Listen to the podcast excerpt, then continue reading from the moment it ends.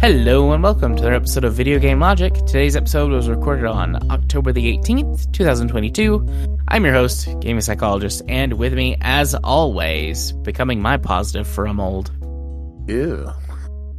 Caffeine Rage as uh, quickly paste in the game I played this week because I had forgotten to do that. Whoopsie. Um, on today's show, we will, of course, be talking about aforementioned games we played. Sims 4 goes free to play. Sims 5 is teased. G4 is as dead as Stadia.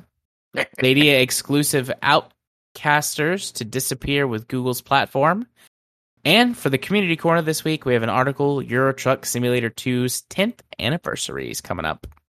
Timestamps will be in the show notes following their respective topics. Hello, Rage. Hello. Yeah, now that I think about that, my my weird intro thought that would be really bad. Resin is hella toxic. I mean, it's not like going to kill you if you just touch it or breathe in a little bit, but resin Well, exposure. Well, it depends on the resin too, right? yeah, true. Some are worse than others, but you would that much direct exposure, you would get you, you would probably get cancer and die. I'm very sorry. Well, well, to be fair, everything gives you cancer these days. True. Very true. Yep. The, y'all are going to get a huge, whenever the, that Franken content comes out, y'all are going to get a huge chunk of me talking about my new 3D printer. And probably in a week or two, it, that'll show up in a more refined context, air quotes, refined, on the main show once I've kind of gotten a hold of what I'm doing. But Mhm. I bought a 3D printer and it showed up. Uh, and I've done a couple of prints on it the for anyone who's familiar, I did the Rook test print because I think everybody does that. And then uh, I printed a U wing from Star Wars and cured it. I'm gonna paint it. It's just gray right now. I bought just a flat gray resin because I intend to to make and paint minis, and that's just a really good color to to paint over. But uh, yeah, I've been having a good time with this thing, and I can't wait to dump a ton of pictures in the Discord. Woo. Woo! Uh, what, what, how, how are you? What have you been up to? What's going on? As if we haven't been talking for about an hour. Right. Yeah. Uh, well, I had a peaceful weekend, so there is that. That's good. Get, getting excited for the new RimWorld expansion. I'll probably be talking about that in like two weeks because we have a little game club next week. we do indeed. But speaking of games, uh, let's talk about games, right? Let's talk about the games we played this week. So, so this is a game I've been playing on and off for like two months now. This is another excursion into the uh, what was it? The career builder uh, uh humble bundle from uh, who knows how long now. Yeah. Uh, that had a bunch of like Sims and just dad game stuff. You know. Yes. My kind of games. Well, one of them in it was Parkitect. One that had actually been on my list for quite a while and is one of the primary reasons I actually picked up that bundle because, right? Right. So, for those who don't know Parkitect, it is essentially the spiritual sequel to uh, Roller Coaster Tycoon, the first two at least. Uh, that's kind of the cutoff po- point that a lot of people put on the Roller Coaster Tycoon series. Then three went more into like sandboxy stuff, which is where Planet Coaster kind of comes in. Well, Parkitect is leading more onto the old school roller coaster tycoon with a lot more management features as well. And I've really enjoyed my time with it. I've I'm far from beating this game, let alone actually getting the DLC. I kind of want to get the DLC before going too far in it though because right? Right. So uh it's very old school looking. If you look at some of the screenshots, it looks like you know, essentially a polished up roller coaster tycoon with its more grid based you know design compared to uh, uh planet coaster and Uh, there is a lot of comparison back and forth between Planet Coaster and this game because they kind of came out around the same time, uh, thereabouts. Mhm. Uh, this one is more focused on the management style of things, or management side of things, I should say. Where it Planet Coaster, it's very hard to fail unless you're absolutely trying to. While this, it's more about building up your park and keeping it going because eventually, you know, people get tired of the rides and you have to either build new ones or, you know, uh, redesign them. You have to uh, contend with vandals more. You have to uh, worry about uh, research and development more on this one. And overall, it has that roller coaster tycoon feeling to it a lot more than what I did with uh, Planet Coaster. That's not to say Planet Coaster is bad. It's just it's not what I was looking for when I was playing that game. You know. Right.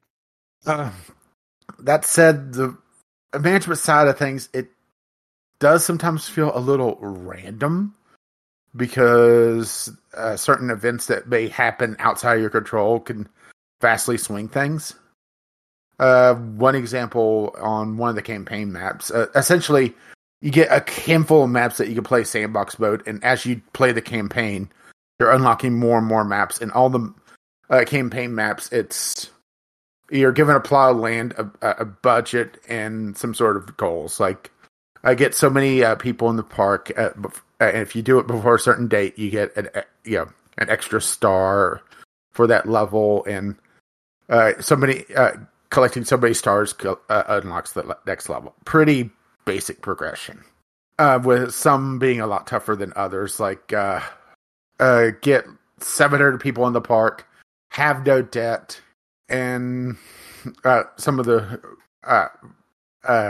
the goals could be like and have no roller coasters or have or you know use no blueprints that sort of thing which we'll get into blueprints and stuff as well well it uh, can sometimes feel a little bit random whenever you know like uh, a uh, a part shortage is making it so that roller coasters are less safe than they normally were would be and they either break down more or they just crash. And if they crash and people down your roller coaster, well, people don't want to go on that anymore. right. That makes sense.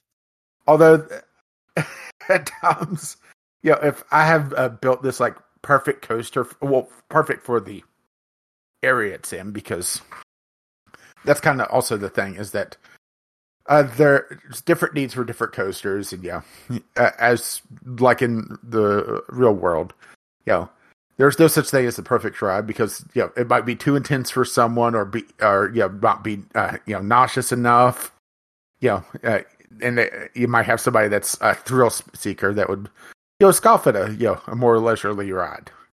Right.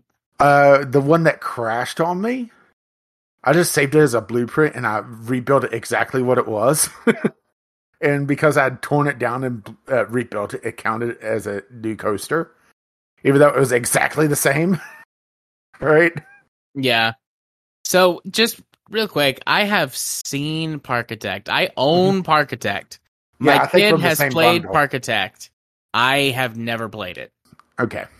Are you going anywhere with that, or is that uh, no? I'm just I just wanted to say that like right off the top, like I I, I haven't played it like not because it looks bad or whatever. I've just never mm-hmm. have never played it, so uh, I kind well, of know some of the things you're talking about because I've seen my kid play. Yeah, it does have a more refined uh, uh, roller coaster builder and more options. Like certain coasters uh, could uh, tilt the track more than uh, others. Some could uh, go full inversion. There's other types of rods that use the same building mechanic. Like there's a water rod that has a water cannon that you can enable and disable uh, to have a more interactive element for the ride goers, which boosts their excitement. That sort of thing. Mm-hmm. But uh, th- where this game really differs from Roller Coaster Tycoon, uh, outside of more random events uh, happening, like like I said, there could be shortages of different items and that sort of thing uh, that uh, raises and lowers prices, or you know, a crash near your park may deter people, or you know a, a nearby park may be suffering from you know some sort of issue that could drive more people to your park, which like I said, there was a, a little bit of randomness in, but it's not also not so bad that it feels like I'm winning or losing because of them most of the time. Where this game really differs from Roller Coaster Tycoon is, uh, well, two mechanics. One is the back of the park stuff. Okay? Where in Roller Coaster Tycoon, pretty much everything was handled with magic, you know? Stores never ran out of stuff, and you didn't have to worry about the logistics of your park. In this game, you have to handle it somewhat. I mean, you don't have to go full out, you know, lay down, you know, like power and everything. But you have to handle the logistics of shipments to different shops and having it where people go uh, move around easier out of sight. So, in order to do that, there's like supply depots that could transport goods underground to a set location where your haulers can haul it to different stores and uh, this could all be hidden by facades of buildings and such uh, to make the park experience more immersive for your park goers, which boosts your rating, which makes the people more happy and more likely to stay and spend more. And it's an interesting mechanic of uh, figuring out a balance of just how efficient you could be, how much it costs to make that efficiency, but also, you know, what you can hide from your park goers. Uh, a good example of this is like having a midway that's full of shops. Well, you could hide that behind a like fencing and stuff to know, between the shops, so that uh, the workers could access the back of the shops with uh, dedicated pathing uh, and restock the shops and clean the shops from behind so the people can't see that. But it costs more to set it up, right? Right. And that also kind of ties into the idea of okay, now do you want all your shops in a central location? Or do you want to spread them out? Because if you spread them out, you either have haulers, you know, walking along the paths uh, uh, uh, in front of your guest, which lowers your rating because they don't like seeing. Well, there's you know somebody in a jumpsuit carrying you know a box full of umbrellas, right? Yeah. Uh, so if you uh, set up where you know there's like a secondary location, you either have to set up all the stuff to support it, or take just a ratings hit, and it makes for some interesting design, you know. Yeah. And that kind of ties into just design in general. Is that uh, making your park pretty in Roller Coaster Tycoon and Planet Coaster was purely subjective, you know? There was no actual in game mechanic for how pretty your park was. To to a degree, I should say. You know, there there was some sort of rating, if I recall correctly, in Planet Coaster, but uh, nothing that was a direct mechanic that impacted how your how your park was performing. In this game, there is.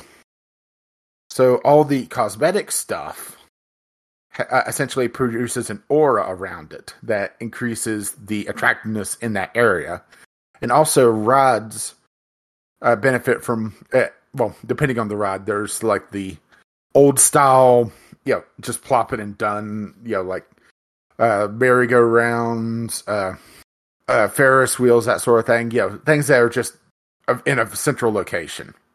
And then you have your tracked rides, you know, your roller coasters, your log flumes.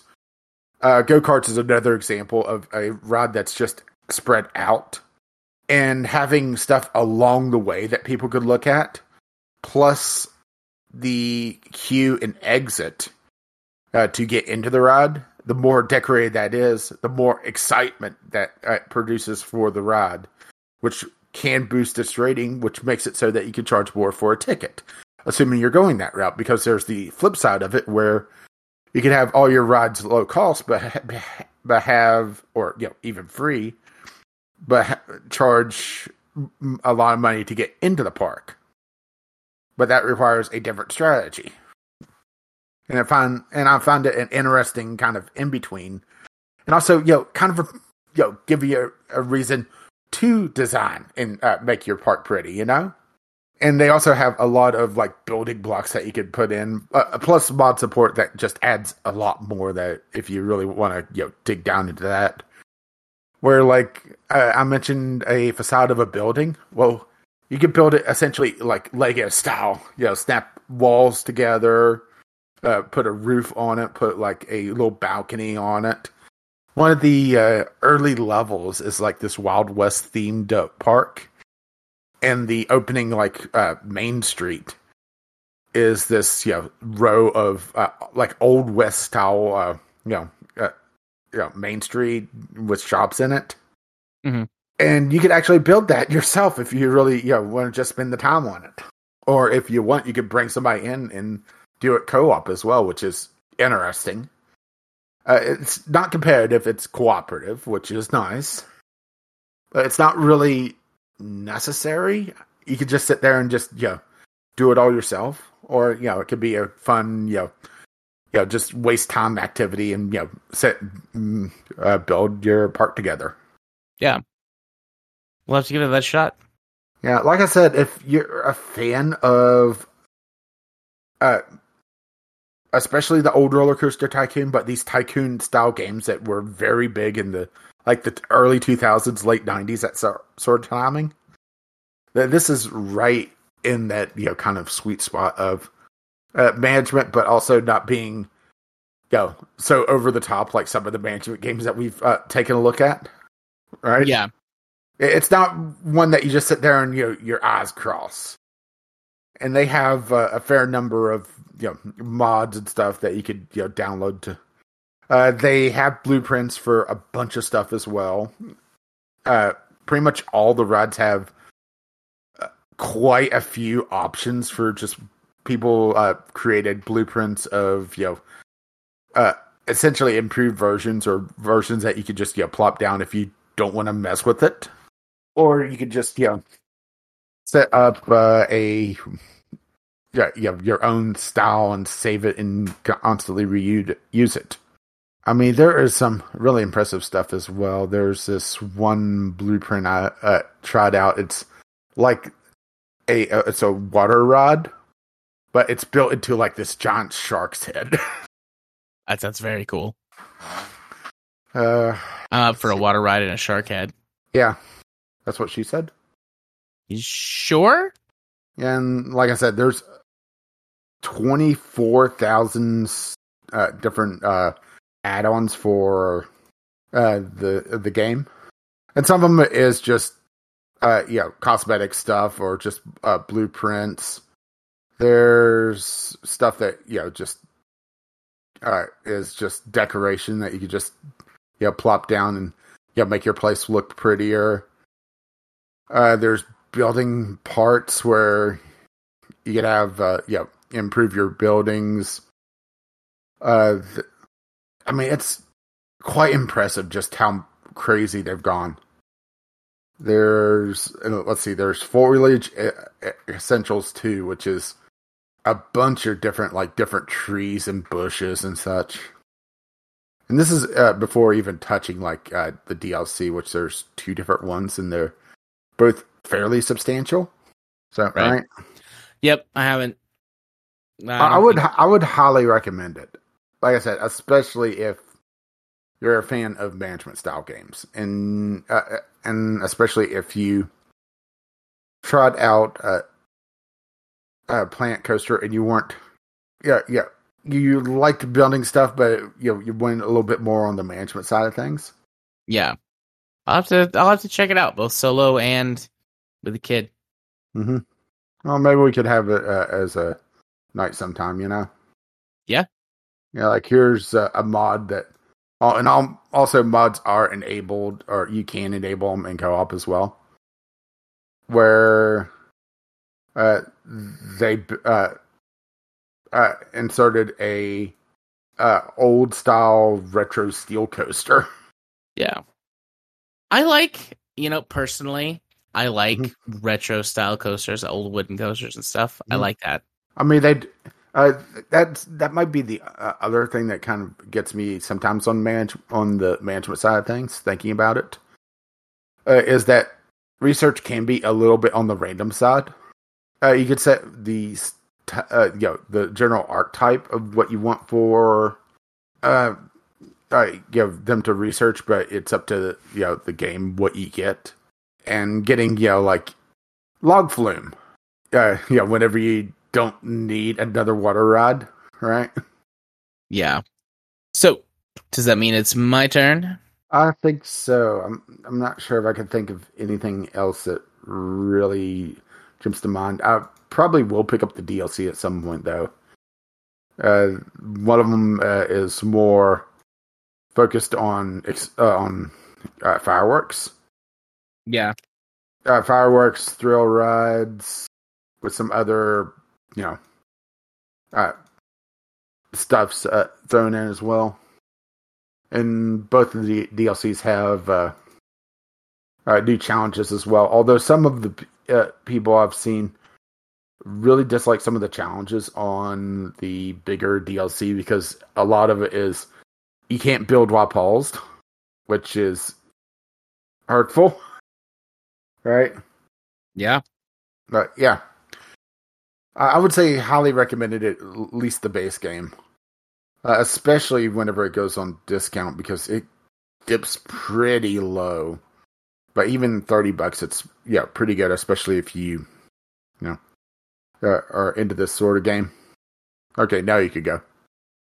Okay, um, I played Baldur's Gate Enhanced Edition. A while back, I bought Baldur's Gate 1 and 2. They're bundled together frequently for a discount. I think I got both for uh, five bucks.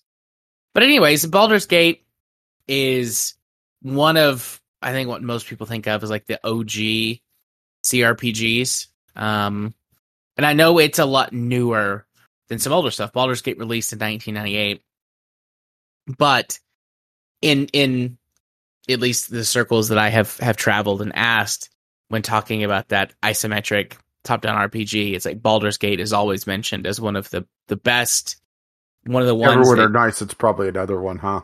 Yeah, but you know, you should. You know, this is one that you should play. You like Dungeons and Dragons. You like, you know, X, Y, and Z RPGs, etc. Like you should play this one. So I've had it for a while because I bought the bundle a few years ago, and uh, I was I was just like, you know what, I'm gonna try this out few problems, a lot of problems.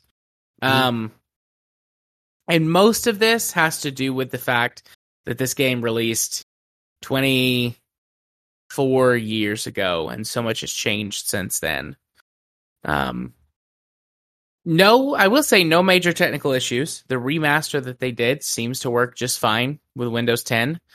Um, didn't have any issues, no crashes, no major bugs that I was able to see during my stint playing which is always nice. Um, that's probably where the things that I'm gonna say good about it end. Uh oh. It's an old game with a four by three aspect ratio, grainy to bad visuals all the way around, uh, text. Um, yeah, I think this is the enhanced edition. Yeah, so you know, graphics, text, um, overall screen real estate that you have to actually use. Like, yes, it's a four by three aspect ratio, but you know there could be plenty of white space for you to use as you see fit, and there's not. Inventory management is a pain. Character creation makes no sense. I can't remember which version of D and D this one is is using as its baseline. Um, but the idea is like play Dungeons and Dragons, but in your computer. Um, this is one of the probably not the first, but one of the early games that did that. But um, you know, it's got the D and D experience. You roll for stats, you pick an available class, race class, and basic like backstory information, and then spend your um, you know, if you're using like point buy systems for anything, spend your points, upgrade your stats, and away you go. I mean, there's a story mission about the end of the world, and turns out you have an important part to play in stopping that. So good luck. and that's fine. That's very cliched storytelling, but especially for the late '90s, like that's fine. Um, it's just, yeah. You know how whenever you play, the best way I can describe this game, everything about this game feels like when you play Morrowind for the very first time and you don't know what you're doing or how any of the systems interact with one another, and you build your character and then you leave the prison, um, you know that prison home or whatever that is. The sh- uh, the magistrate. Yes, the magistrate. Thank you. Whenever you leave the magistrate and you're like, I don't know what I'm doing. I'm gonna go stab this mud crab two thousand times to maybe kill it. Like that feel. Everything in Baldur's Gate feels that way. All of it. So, and again, I think this is a product of game design and storytelling from the era. I don't think that this game is bad. It just doesn't hold up to modern standards. It hasn't aged as well as people would say. Yeah. Yeah. So technically it's playable. Technically it might be great. Technically the storytelling could be awesome. But realistically, I stopped playing it within a few hours. There's probably That's other problems too that I didn't realize. now. nice.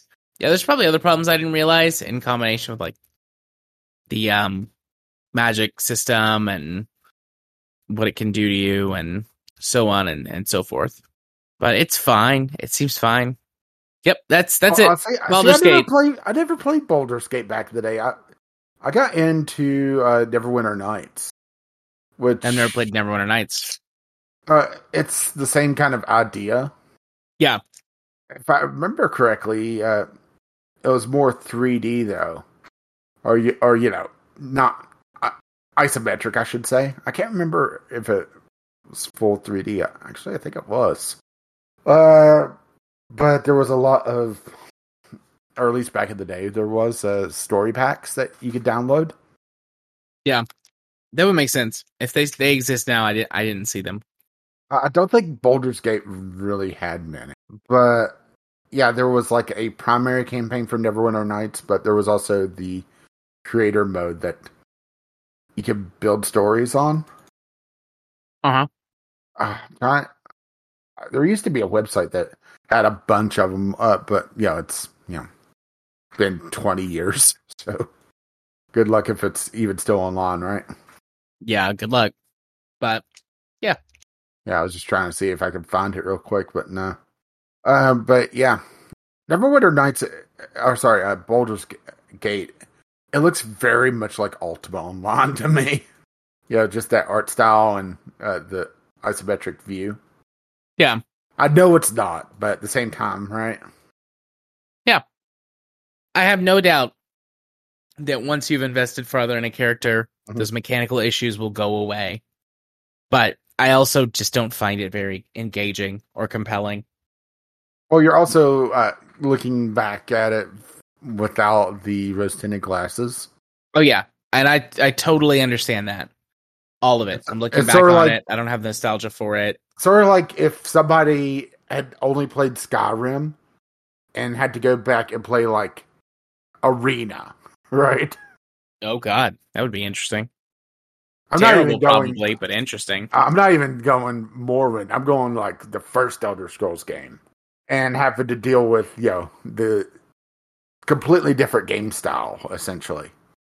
Because that's the Yeah. thing is that CRPGs they've evolved, but at the same time they haven't. So some of the stuff that Baldur's Gate has, you know, is still there in like Pillars of Eternity, right? Yeah, but some of it isn't.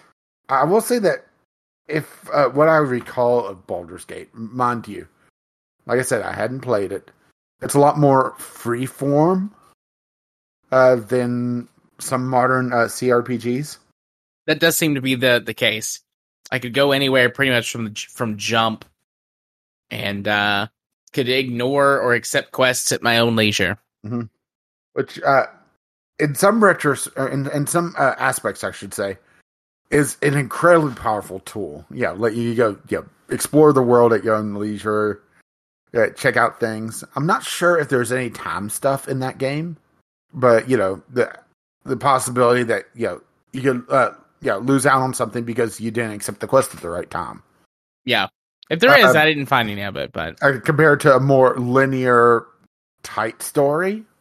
You know, yeah, because that is kind of the benefit of having a linear path, and uh, at least the beginning and story, is that you know you could dictate and uh,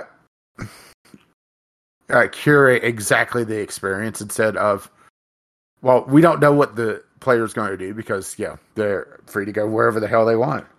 Might have been part of the problem I had with Final Fantasy twelve thinking about it, but it's going back you know several months on Game Club. yeah. So, you ready for the first news topic? I think so. Sims 4 goes free to play. Sims 5 teased. So, um, yeah, Sims 4, uh, the, the first hit's free, free now.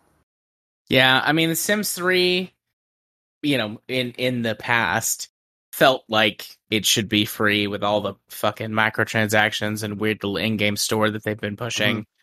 And Yeah. Sims 5 was very or sorry, Sims 4 was clearly headed that way. The the base game price had Yeah, come down to like Yeah, they less didn't than have the, dollars. uh, the in-game store this time around, at least that I could recall.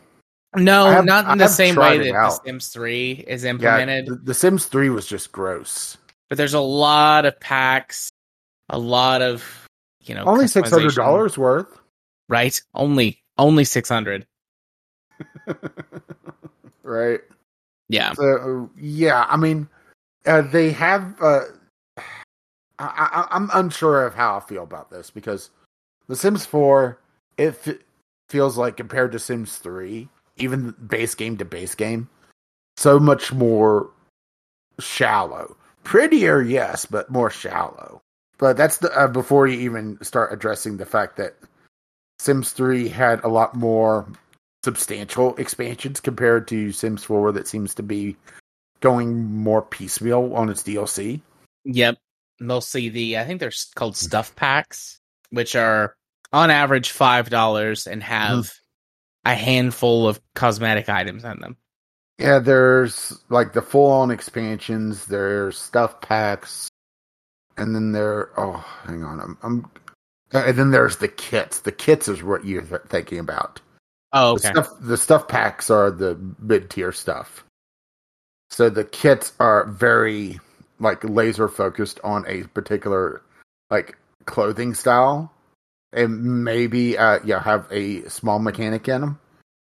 Stuff packs are more substantial uh with with uh yeah possibly a mechanic and uh some sort of uh, game changing stuff but it's more uh, it's bigger than the kits, but smaller than an expansion. Then you have the expansions, which are more general stuff with a- focus on a particular theme and primary gameplay mechanic. Yeah. But yeah, I, I, when I wasn't joking, by the way, I looked up earlier. Right now, that's not counting the. Uh, well, that's counting the sales, which all the DLCs, or sorry, all the main expansions are 50% off, with uh, some of the stuff packs uh, being 30 and actually none of the kits are on discount at all, which is just rude. It's $641.42 to get everything. No thanks. But that's also the other thing is that you don't really need everything. No. I would say just a handful of the expansions, but you also have the issue of the game is a lot more simple than uh, Sims 3, even though yeah they do have um, the emotion system built into the game. Yeah. No. Overall, it's a much more simple game. Yeah, I just when I played the the uh, uh, base game, it always felt like uh, the emotions were almost uh, cheats. You know, it, it never felt yeah, like with how much of a boost you could get off of them. Yeah, and, and never mind the fact that if you played for a while, you could get you know permanently mood altering stuff that you could just have in a room. Yep. It, it- it felt like they they never did enough with the system. And I will say that I never played any of the expansions, so I can't really say to anything into that. They did change the EA Play, which is also part of the Game Pass, uh, so that instead of Sims 4, you now get the Get to Work expansion, which uh, is I think that's the one that's the more interactive, which is similar to one of the Sims 3 uh, expansions where you actually went to work and uh, had like mini games uh, there. Yep, I remember that. I don't know what it was called, but I know what you're talking about. Yeah, I think it was careers or something like that. Yeah. And then you could choose, you know, do you Mm-hmm. Yeah. work hard? Do you do what you're supposed to to further your career? Do you slack off? And you Yeah, can like, avoid getting caught or Mhm. I think interact with coworkers and stuff and, and Yeah, try interact to with coworkers. conversation I- I- if, I, if I recall correctly, one of them was like a firefighter. You were like in the firehouse all day. Yeah. I remember one for being a cop that was in the police department all day. hmm Which is weird. And I will say that, yeah, the fact that Sims 4 focused so much on like individual plots or yeah, small groupings of plots instead of the open world like Sims 3 did uh, was also a disappointment. Yeah.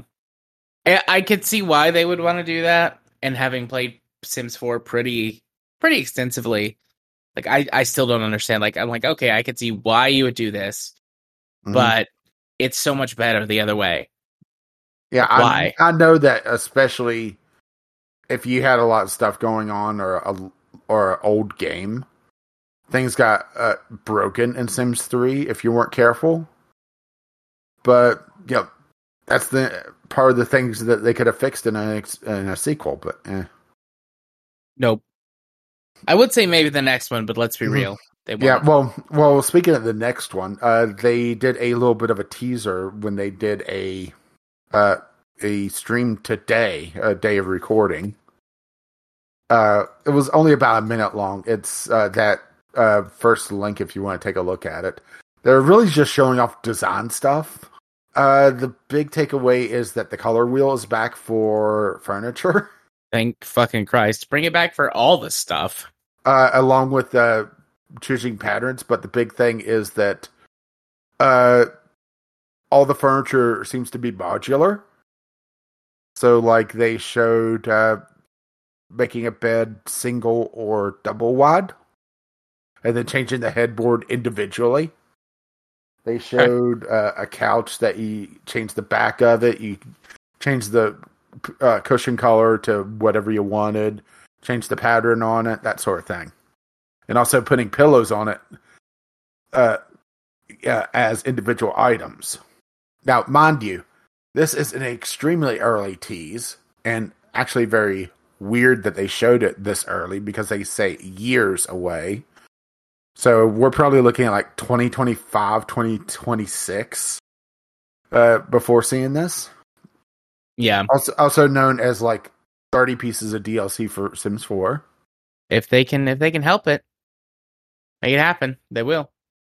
But they also talked about wanting more community feedback, which makes me think that some of the fan backlash to Sims 4 uh, definitely was hard because there were some scathing reviews when the game came out, and it has improved, but it's mostly through, you know, $600 plus worth of DLC. Yeah. Yep. I mean, I played it back in May or June, quite a bit. And I mean, I had Uh, fun with it, but it did feel much more shallow. Yeah, I played it last entries. year. I think it was. Uh, there was some neat things that they did with it, like being able to stretch and pull rooms uh, without having to completely rebuild them. Yeah, Uh, but that is the- a neat fe- feature that is that is helpful. yeah, but it's just hard going from like Sims Three with having all the DLC that I've uh, acquired completely illegally. Com- yeah, completely legally. Air quotes acquired.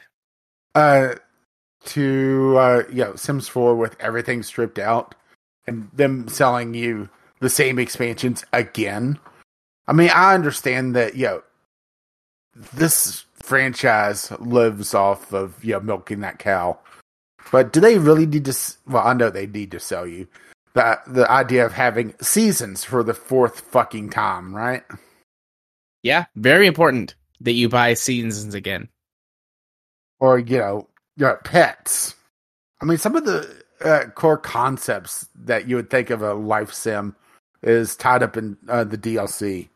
Although I will say that I never really cared too much for the supernatural elements that they put in the Sims. It just always felt odd. Some of them were fun, but most of them were not. Like, um, you know, the the graveyard with ghosts, Sims Three, and Mhm. that's fine. That seems fine to me. That your house could become haunted was a little weird, but okay, whatever. And they had like one of the ma- actual magic updates. It's like okay, this this is too far. hmm I mean, having uh, some of the supernatural beings was fun, but then some of them were just kind of silly. Like they uh, they put werewolves in, but never really went all out with them. Yeah, Although the idea of having the you know the plant hybrid people were was interesting, especially since it changed the gameplay substantially, or at least it Right. did in three. I never tried it with four. I think that one's tied behind the DLC somewhere. So anything So- else you want to mention about this? Or are you ready to go on to the next Uh, one? Not really. I mean, uh, I will say that it is quickly gone up the ladder on the nu- on number of players on Steam. Uh, it is. Hope I hit the wrong thing because Steam has changed their stat page since the last time I looked. Um, it's number fourteen right now with forty-two thousand people playing which doesn't sound too impressive. Uh, you know, number fourteen when you realize that that's total, right? Yeah, I mean, it is ahead of Cyberpunk, um, ahead of Final Fantasy fourteen online, which I realize Final Fantasy fourteen can is on you know, other platforms. other platforms. Yeah, Uh, it's ahead of War Thunder. I mean, just going down the list, right? yeah. I mean, you're looking at it's just behind stuff like New World, which is that that's Amazon's MMO, right? Yes, that is Amazon's MMO. Okay. Uh, Yeah, uh, well, it would help if I click on it because it says Amazon Games. Um, it's right behind that, and like Terraria. Good old also- Terraria. well, also the top ten. I, I mean, it makes sense, but it's almost completely dominated by free to play stuff.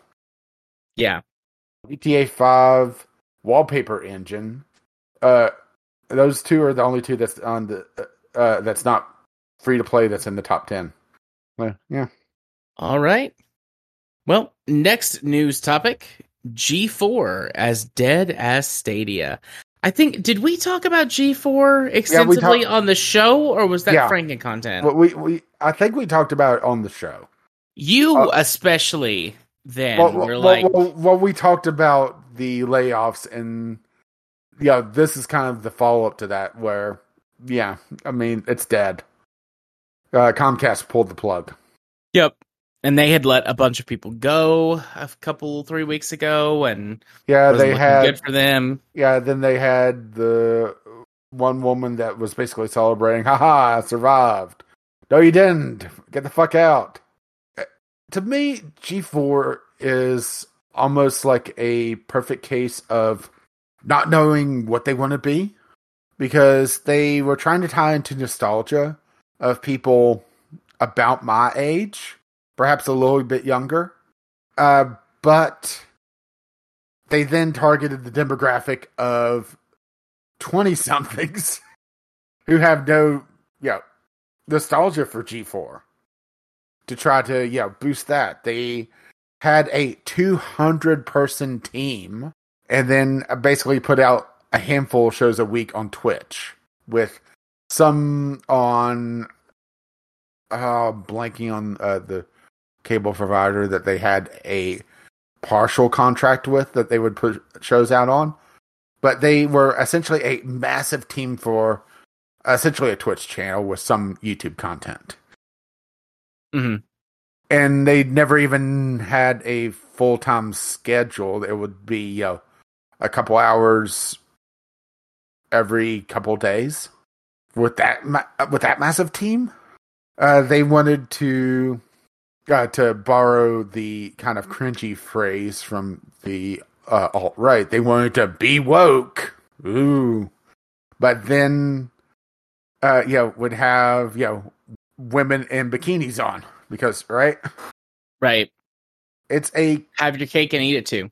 yeah, it's a uh, case study of just contrasting mixed signals. And the fact that they just never really put out much content and seem to be so laser focused on trying to be on Twitch when they never had the, the content for it. Yeah. If they had retooled, maybe. But I'm guessing their corporate overlords would not let them. I mean, that's also the other thing is that they have a well had a corporate uh, yeah overlord, and that's kind of dictating. Uh, I would imagine at least some of their content, saying that they have to do it this way. It has to look yeah professional. Yeah. When honestly, I think they could have had at least some interesting stuff with you know just gameplay. Matter of fact, you know, back in the day, that's one of the major shows that they had. It was essentially just a TV show showing trailers of oddball games or interesting games, and then yeah, uh, they had a second version late at night with some more raunchy slash weird shit, uh, weird shit. So right. yeah.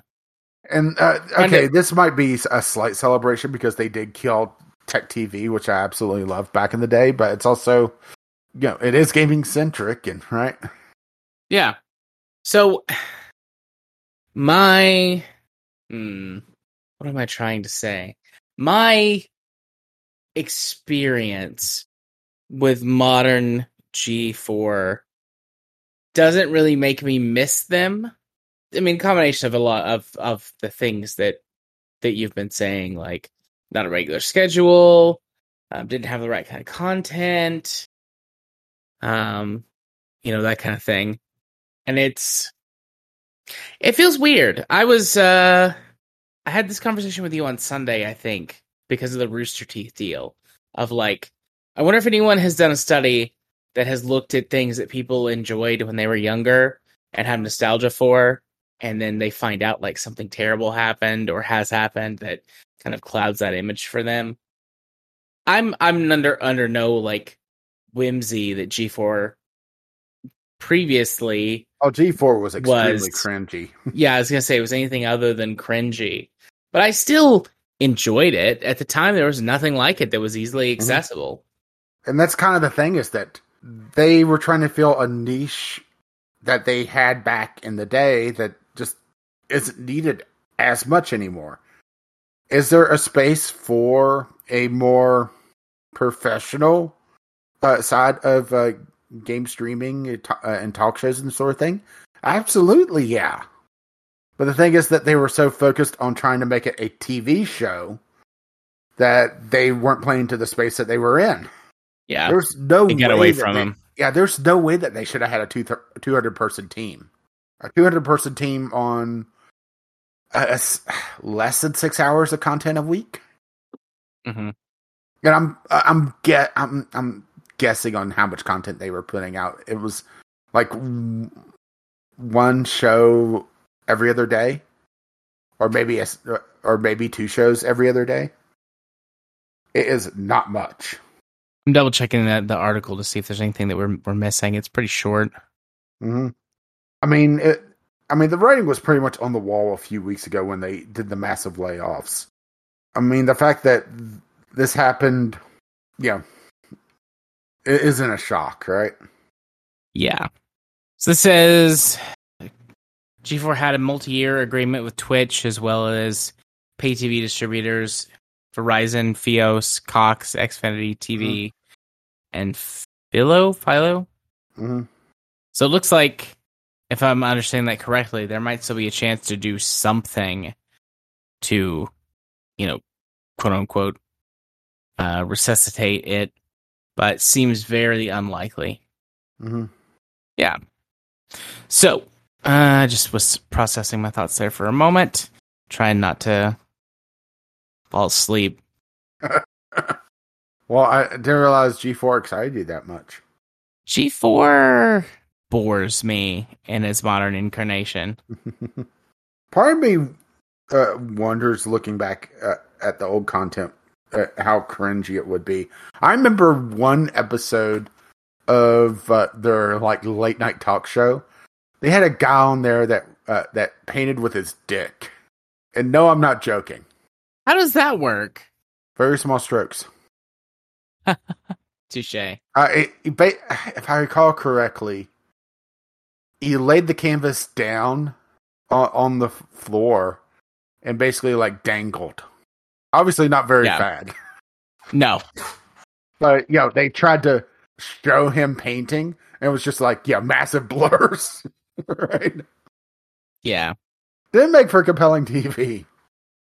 I mean, obviously memorable TV, but probably for the wrong reasons. Yeah, reasons. Wink. So, uh, speaking of uh, things going away, Yeah. Uh, Stadia exclusive Outcasters to disappear with Google's platform. so this is the sole uh, uh, exclusive game that Stadia had, or that you know.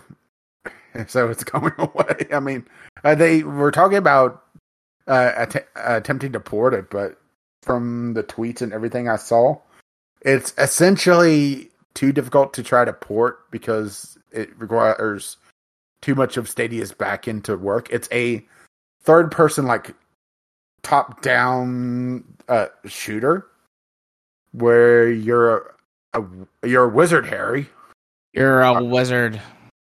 Uh, you're a wizard uh, with a few different game modes. Essentially, capture the flag, uh, battle royale, and like team deathmatch. From what I understood of the game modes, uh, and the big mechanic of it was uh, the spells that you cast. Uh, uh, well, one it has like a roguelike mechanic where you could get power ups during the match that could either help or uh, hinder you and you have uh, so many slots that you could uh, hold them.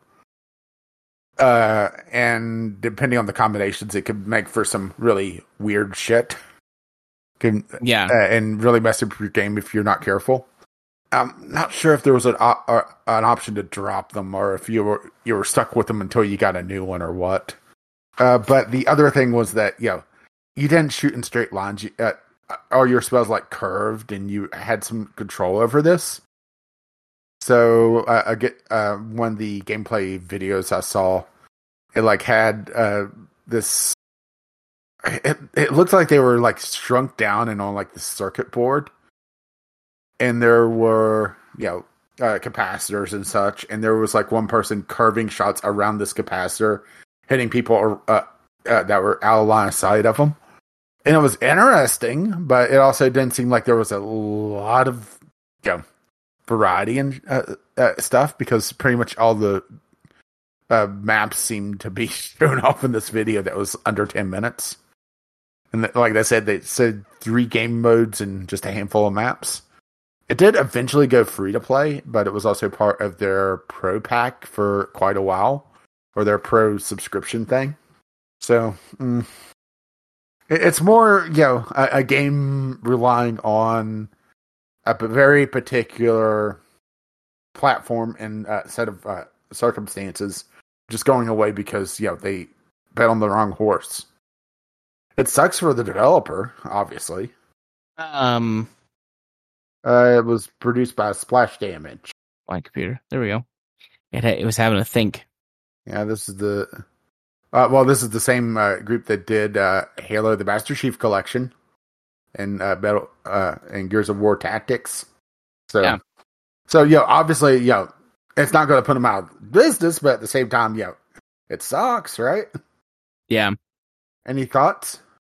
Um, I th- thought that this was getting picked up by someone. Well, they well they came out saying that they're uh, that they can't port it.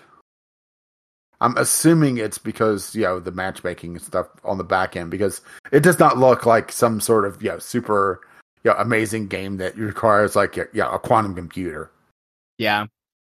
I'm also not super duper interested in it. It doesn't look like my kind of game. I mean, it might be. Who knows? I might might love it if I played it. I suppose I'll never find out now. But Mhm. It didn't seem like my kind of game.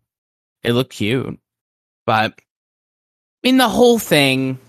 At the end of the day, the whole thing just sucks because we all knew that Google was going to do this from the beginning, and they're not. No phone. I'm not talking to you. we all knew that they were going to do it from the beginning, and I suspect lots of people that they were working with knew it was too. But how do you say, you know, no to Google if you're in in the industry? You know, how do you actually be like, no, uh, I'm not going to do this because I think you're going to fail. Yeah, especially throwing, you know, who knows how much money at them to because remember this was also part of their pro subscription for quite a while until uh, I think it was last June or July that it went free to play just totally. Yeah, But this is also not their Um, first, but this isn't the first time that they've also had a uh, shooter just die. I mean, they uh, did produce Brink, so there's that as well. true. They will probably have more along the way after that if they stay uh, long enough. Mhm. But and like like I said, they're it's not going to hurt them in the long run, really. But at the same time, and the only reason why I bring up Brink is that I saw on the list like, oh, it's them. it's more the fact that you know, you know, losing a game because of this, right? yeah, it sucks. Again, the whole thing just sucks. Mhm. There's nothing you can really do about it either. Especially since Google kind of pulled the rug out uh, from under everyone. Go Google did a, a classic rug pull on themselves. Uh, a classic Google. Yeah, they pulled a Google. Mhm. But But who I really feel sorry for is that uh, poor sap that got the Stadia tattoo. yeah, I bet you saw that one. era. Oh yeah, I did. Well, yeah, this was uh, also kind of a follow up to a previous one because I'm not sure if we mentioned Outcasters specifically, but there was yeah developers that were just blindsided, and yeah, obviously. Yeah. So, up next, Mhm. Our final topic for the night was sent to us via Community Corner. Rage, how can people do that if they want to send us something? Well, if you wish to do so, you can go over to vglpodcast.podbean.com, and there's a link to all our stuff there, which means that you can drop by the Discord, like Jim did, and let us know about this. You could go over to Twitter and tweet us VGL Podcast, or you just email us VGLPodcast at gmail.com. Indeed. So, as of today, Euro Truck Simulator 2 is 10 years old. Woo. Um, I'll bake a cake. it's so interesting to think about Euro Truck and its history and where it's been and the fact that they released another game that was all functionally identical, different, you know, but mostly cosmetic differences. Mhm. But like, you know, developing for both of these games at the same time, which granted to my knowledge, they share pretty much the exact same code, which I think would help, but still, it just seems like a there- lot there of is work. differences between you know uh, European uh, driving and American driving, especially Yeah. with how the uh, trucks are built. So the, it's I, I don't want to say just yeah the same game twice on that one. Yeah. it isn't. No, it's not the same game, but it's very close, it feels like. But anyways, just it's it's interesting to think about the history of this game and like what it has seen when our our world has been through some crazy shit the last I mean, hell, just Forever. COVID alone, let, let alone you know the whole Russia thing, yeah. and, And, they still have the that on. Uh, yeah, who knows when that's coming out? Yeah. But it's just interesting to think about. You know, there were people who could who could have started playing this when they were, you know, very young, not even uh you know, just like a teenager. And they could have played that up until now like thinking about that like a game that is active and in development and has a, a community that loves it. Like there are not a lot of games that I think can say that you know that that that someone could have stuck with it for that long and could have been such a huge part of, of their lives. Like even if it was just in the background it's just i mean how many games have made it that many years while being actively in development like mmos come to Hmm. mind and they might be cheating but you know let's let's skip naming uh, a bunch The of Sims? mmos i guess Yeah, The Sims. When did Sims 4 come out? Although Sims 3 is still, well, it's not in active development, though. Uh, 2014, so it's coming up on 10 years. Okay. Yeah. Oh, oh, I got one. It's one of my favorite games, Dwarf Fortress. but that's just a bad man. So I'm Let not me- sure if that counts. Yeah. I don't know. I think so. I mean, Dwarf Fortress is looking at like 20 years of development now. I mean, a lot of these little small pot, passion projects, uh, you know, are this old. Because another one that's kind of in that uh, vein is Unreal World, and that oh damn, that's ancient. I don't think I've ever ever seen Uh, that. Un- Uh, that- Unreal Worlds, not- you said? yeah, Unreal World. It's 1992, so that's 30.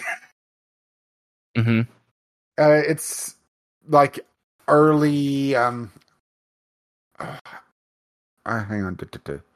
It's a wilderness survival uh, roguelike RPG uh, in the ancient north. I mean, it is stupidly complex Yeah. and also, yeah, very old looking. Looking down through this article to make sure that, like, what all are they doing aside from just, hey, everybody, it's our 10th year. well, they're talking about continued development of DLC and thinking that they could go another decade of uh, support. I mean, if you just look up a map of uh, Euro Truck Simulator 2, they've essentially, through expansions, I would say easily doubled their uh, map size. Yeah, for sure. Uh, and that's not even counting some of the redos that they've done on uh, the old map, which I do think that they are still in the process of doing more, yeah, map redesign as well. And that's and this map is even old because, or the one I'm looking at, because it's not showing the Iberia one, which is going down to Spain. So, all right. Yeah. So they've. This is uh, Euro Truck is DLC in my opinion done right. All right. Yes. Is there a lot? Oh fuck yeah, there is. I mean, you're looking at two hundred fifty dollars worth of uh, DLC, but the core of it, the map packs, are fairly cheap for what they are. Yeah. I mean, the more recent ones are more expensive, but the older ones go real cheap, and that's not even considering sales. And a lot of it is just cosmetic, you know, uh, you know, paint that only you're gonna see. Oh, yeah, yeah, yeah. So yeah, you see like yeah the the Viking Legends uh, DLC, and you think yeah, oh well that truck looks cool. I want to drive that truck. Well, there you go, right? Yep. You can't see in multiplayer what somebody's custom skin looks like, but I don't Yeah, think but, that- that's uh, yeah, a but- problem. Yeah, but uh, honestly, I just stay away from the multiplayer. Yeah, because we tried it and it was Was- okay. I think it's more the fact that yeah, we were expecting something different. Yeah, But yeah, uh, treating multiplayer as like just a chat room to just get on, right? I think would have made more sense. yeah. Well, yeah. I was gonna say hindsight's twenty twenty, but I don't think that's the right phrase for that. That's just my Mhm. brain like Shutting down doing a doing a, a loop de loop. a doobly doo for the discovery queue. Okay, hit the music. I'm But- joking. I wouldn't do that to you. At least How right long? How long do you hope Euro Truck Simulator Two goes for? It's been ten years. How long do you hope it goes for? I, I think they could easily do another uh, another ten, uh, especially with some of the engine reworks that they've done. Because the game isn't exactly ugly, you know. No. No, it's certainly not as good li- looking as I think it used to be in comparison to other games, but it's not ugly. I would say the big thing that they need to address is the driver AI.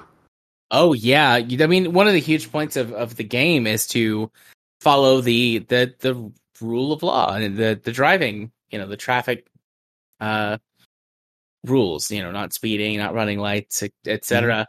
And the AI is constantly speeding and driving recklessly and yeah. which in some respects is you know actually really realistic. But all right, Yeah. I mean, I think it would be good to have erratic drivers sometimes, but not all the time. Mm-hmm. I agree with you Uh, though. I think Euro Truck can make it probably ten more years, do like Mhm. one major graphical update, and then just keep moving along. Question. Uh, I mean, eventually they're going to uh, hit an issue of, well, where are they going to go from here, right? because Yeah. right now, okay, well, this map is lacking the uh, Spanish one. They could go down into Portugal. I don't think that ma- uh, that DLC goes down there. Matter of fact, uh, let me go check that because I think this would have uh, the map for it. Uh, no. So, oh yeah, there it is. Okay, so it does go down to Portugal. Uh, was mistaken on that one. So you're looking at like Ireland and maybe a rework of Britain, assuming they don't just delete it because Euro. yeah, Uh, and if they want to avoid the whole issue with you know Putin being a massive uh, dick, uh, going down into Greece and over to Turkey, but then you're you're kind of stretching the term of Euro, right? yeah, you're getting much more into Middle East, African Eurasian. continent. Yeah, Or the other option is to go further into Scandinavia, because truth be told, the Scandinavian DLC kind of cuts off about halfway up. yeah, I mean, I'm looking at the at this map and I'm seeing room for one, two, three, four major DLCs before you start hitting the issue of Russia, which was yeah due to co- or due to come out yeah when Putin decided to uh, hey let's be a, a massive asshole. posturing. So, yeah, I definitely see room for expansion, but at the same time, yeah, where else are you going to go, right?